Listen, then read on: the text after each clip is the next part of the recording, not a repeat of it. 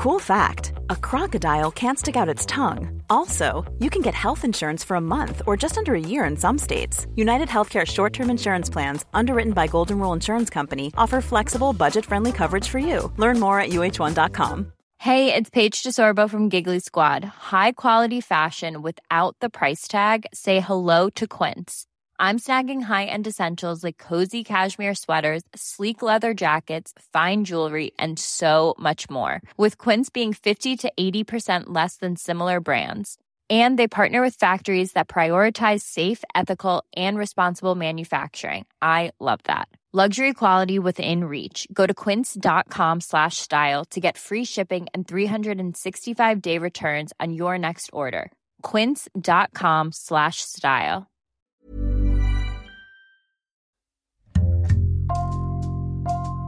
Bonjour, c'est Jules Lavie pour Code Source, le podcast d'actualité du Parisien.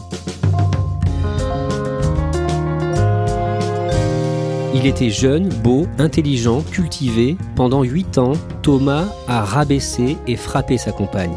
Deux décennies plus tard, cette femme, Marie Gervais, 41 ans, a trouvé la force de témoigner dans un livre Il me tue cet amour, publié en octobre aux éditions Massot. Son but, sortir des clichés sur les violences conjugales qui touchent 220 000 femmes chaque année en France. Claudia Prolongeau est allée à sa rencontre pour Code Source.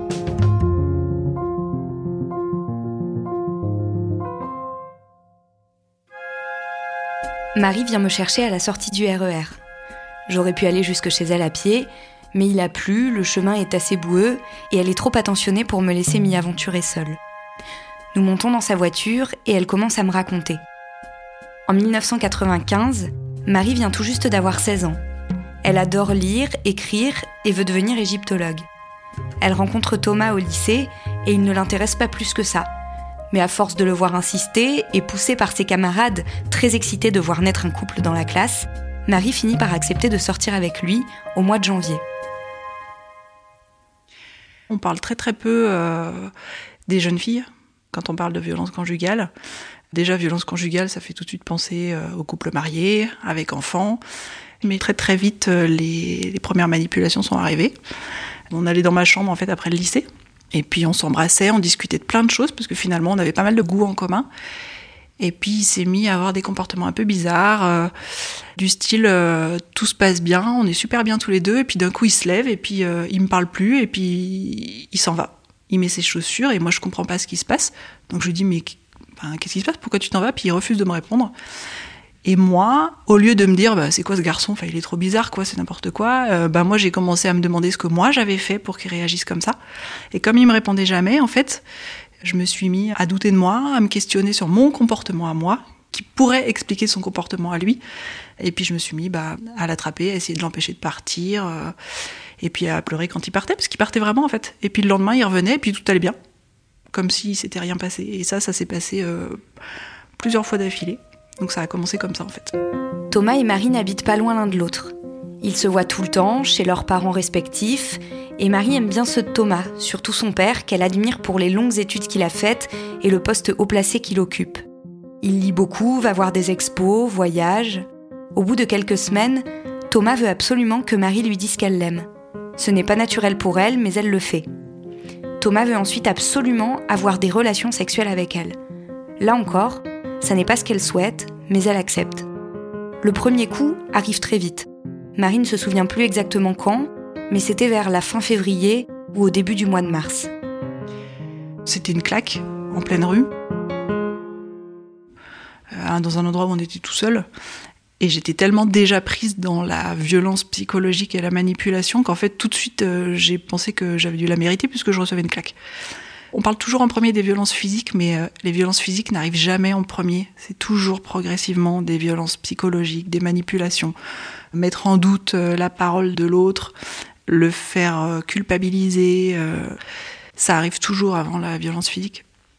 C'est ce qui permet justement de faire que la victime l'accepte, parce qu'elle a déjà accepté tellement de choses avant, bah, que quand on reçoit la première claque, on est déjà en position de se dire ouais, je l'ai mérité en fait c'est moi qui vais euh, changer mon comportement.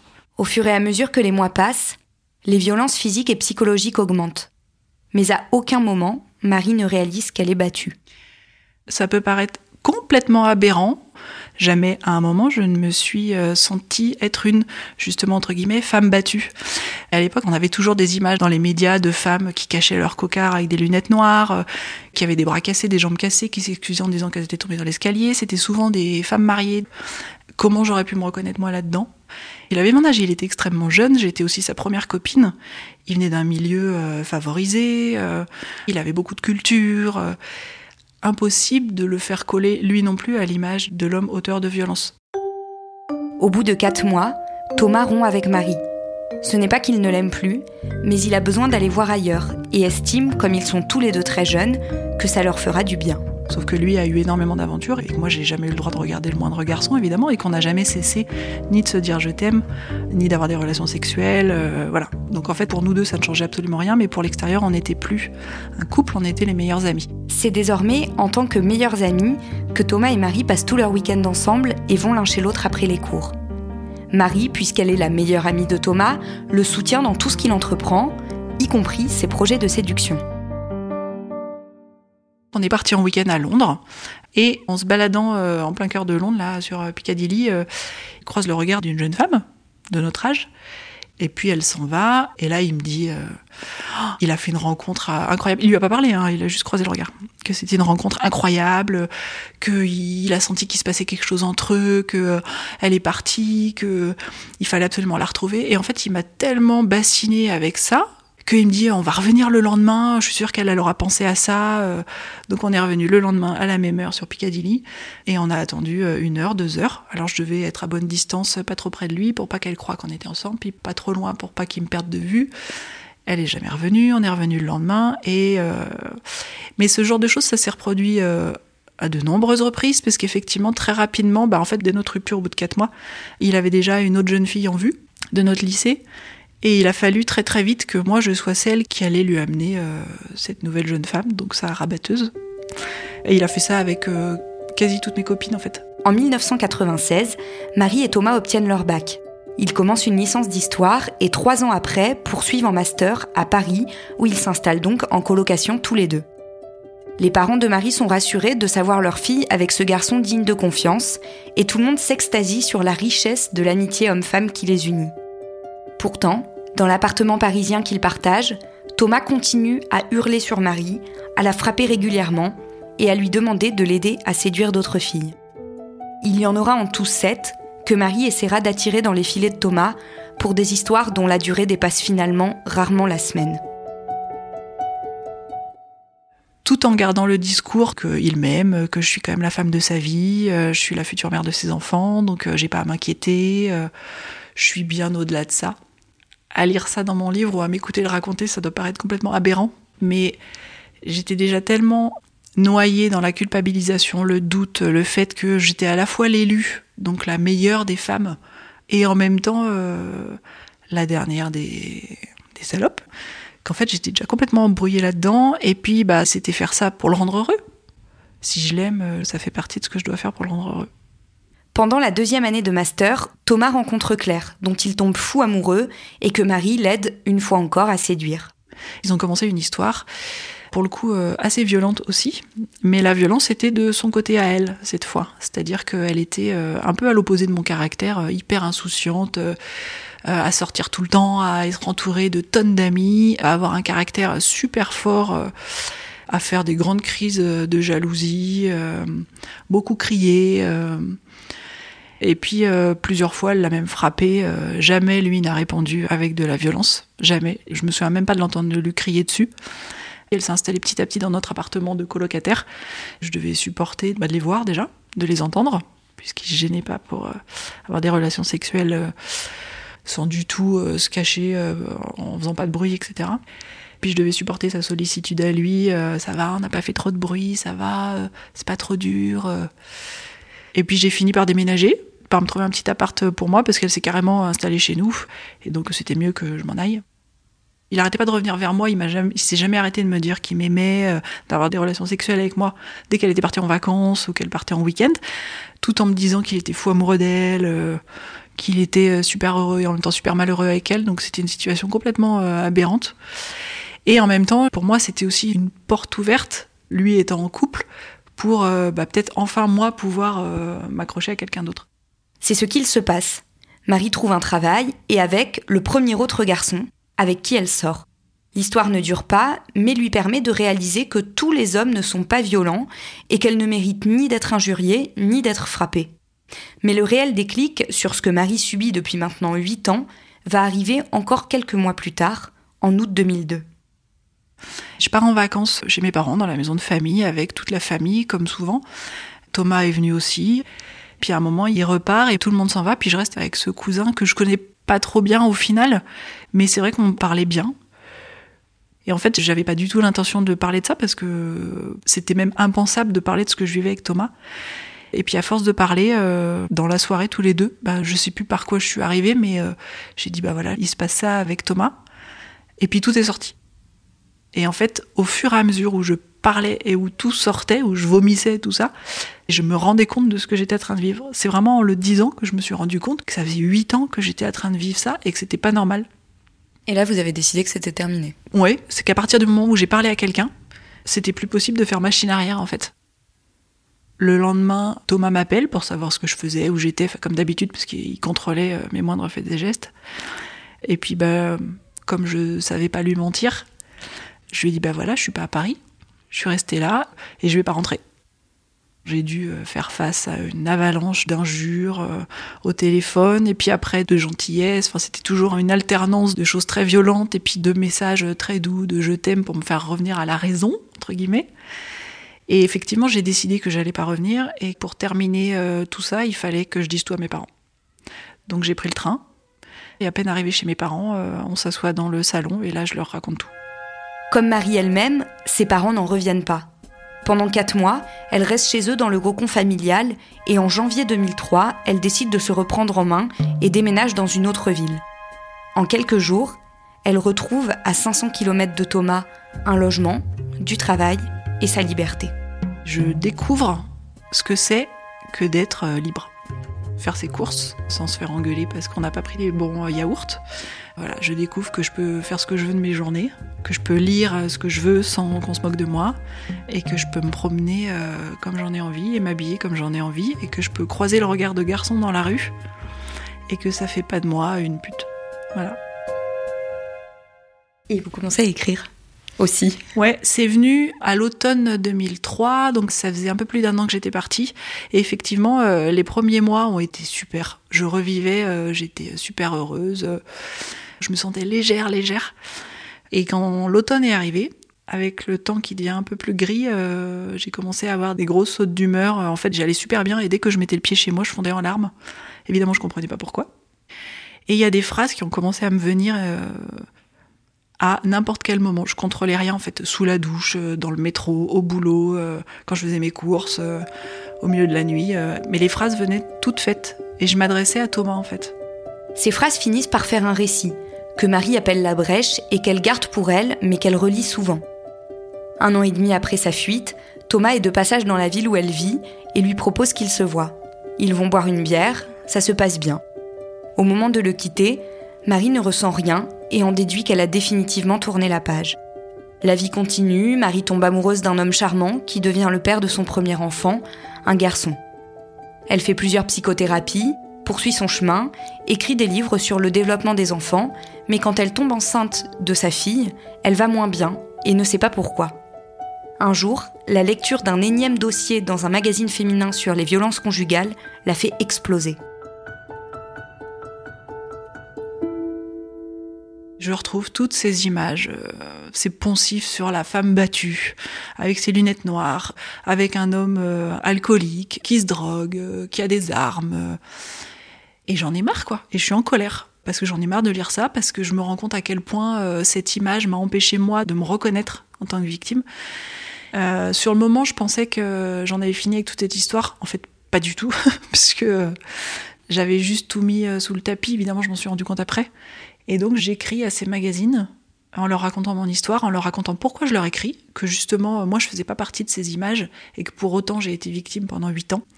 Et je leur mets des extraits de La Brèche, de ce que j'ai écrit après ma fuite. Et je n'ai eu aucune réponse. Et en fait ça a été un vrai coup de poignard. Ça a été extrêmement dur à vivre parce que j'avais l'impression de... En fait, de nouveau, c'est comme si j'existais plus.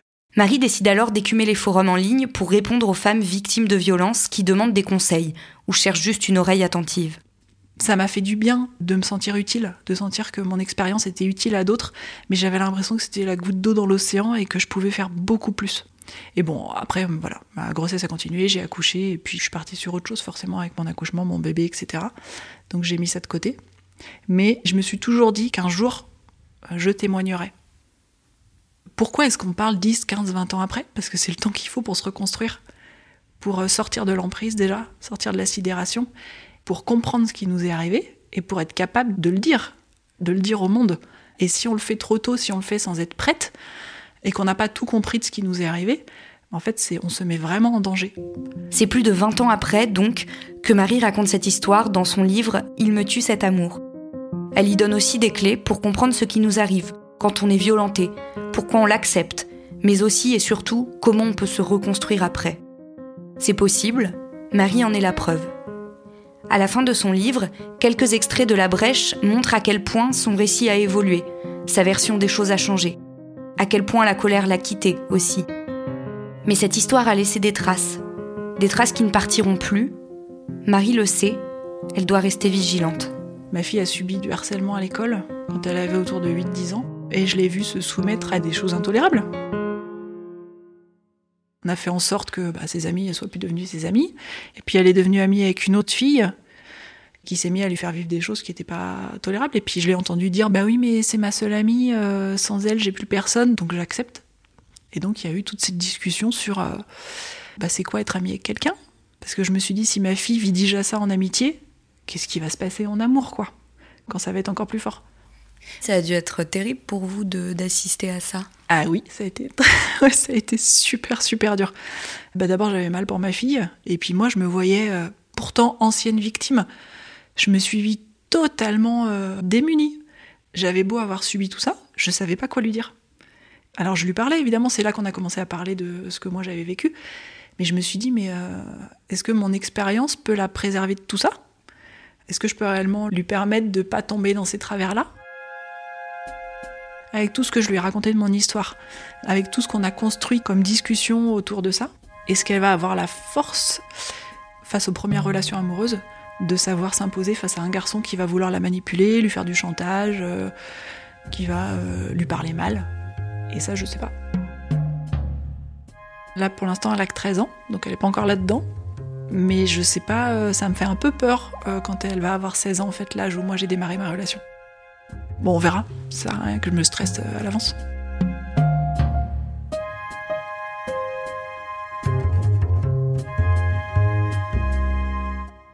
Claudia, il est vraiment très fort ce témoignage de Marie Gervais. Qu'est-ce qui t'a le plus étonné en l'écoutant?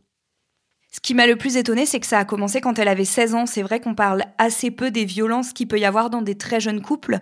Elle, quand ça lui est arrivé, elle avait 16 ans. Et ce qui m'a beaucoup surprise également, c'est que ça a duré 8 ans avant qu'elle se rende compte qu'elle était victime de violence, comme elle l'explique dans son livre. Marie Gervais pense qu'il faut en finir avec euh, le terme même de femme battue oui, elle pense que ça renvoie une image assez cliché où on imagine ces femmes euh, qui sont maltraitées et qui cachent euh, leur cocard derrière des grosses lunettes noires. Elle pense que ce terme, il, rappelle directement euh, ces images-là et qu'il y a énormément de femmes qui ne se reconnaissent pas là-dedans parce que de fait, il y a énormément de femmes qui subissent des violences psychologiques, il y a énormément de femmes qui subissent des violences physiques aussi mais qui n'ont pas de traces de ces violences. C'est ce que raconte Marie Gervais et donc elle croit qu'il faut vraiment arrêter d'employer ce terme-là. Est-ce qu'elle aimerait que son agresseur à répétition, ce Thomas donc, lise le livre? Oui, elle aimerait beaucoup qu'il lise le livre, elle espère euh, qu'il va le faire, elle espère aussi que ça lui fera un électrochoc et que ça en fera à tous les autres hommes auteurs de violence qui liront ce livre et qui s'en rendront compte à cette occasion. Euh, si, si, Thomas lit le livre, euh, Marie espère même qu'il pourrait éventuellement la contacter. quand je lui ai posé la question, elle m'a dit que, que voilà, c'était quelque chose qu'elle avait imaginé et qu'en tout cas, c'était important de le signaler. Elle n'a absolument pas peur qu'il la contacte. Merci Claudia Prolongeau et merci à Cécile Chevalier pour son aide. Je rappelle le titre de ce livre, Il me tue cet amour, publié chez Massot Éditions. Code Source est le podcast d'actualité du Parisien, disponible chaque soir du lundi au vendredi. Cet épisode a été produit par Thibault Lambert, Ambre Rosala et Raphaël Pueyo. Réalisation Julien Moncouquiol. Si vous aimez Code Source, n'hésitez pas à laisser des petites étoiles sur votre application de podcast. N'oubliez pas de vous abonner pour ne rater aucun épisode. Et puis vous pouvez nous écrire directement code source at leparisien.fr.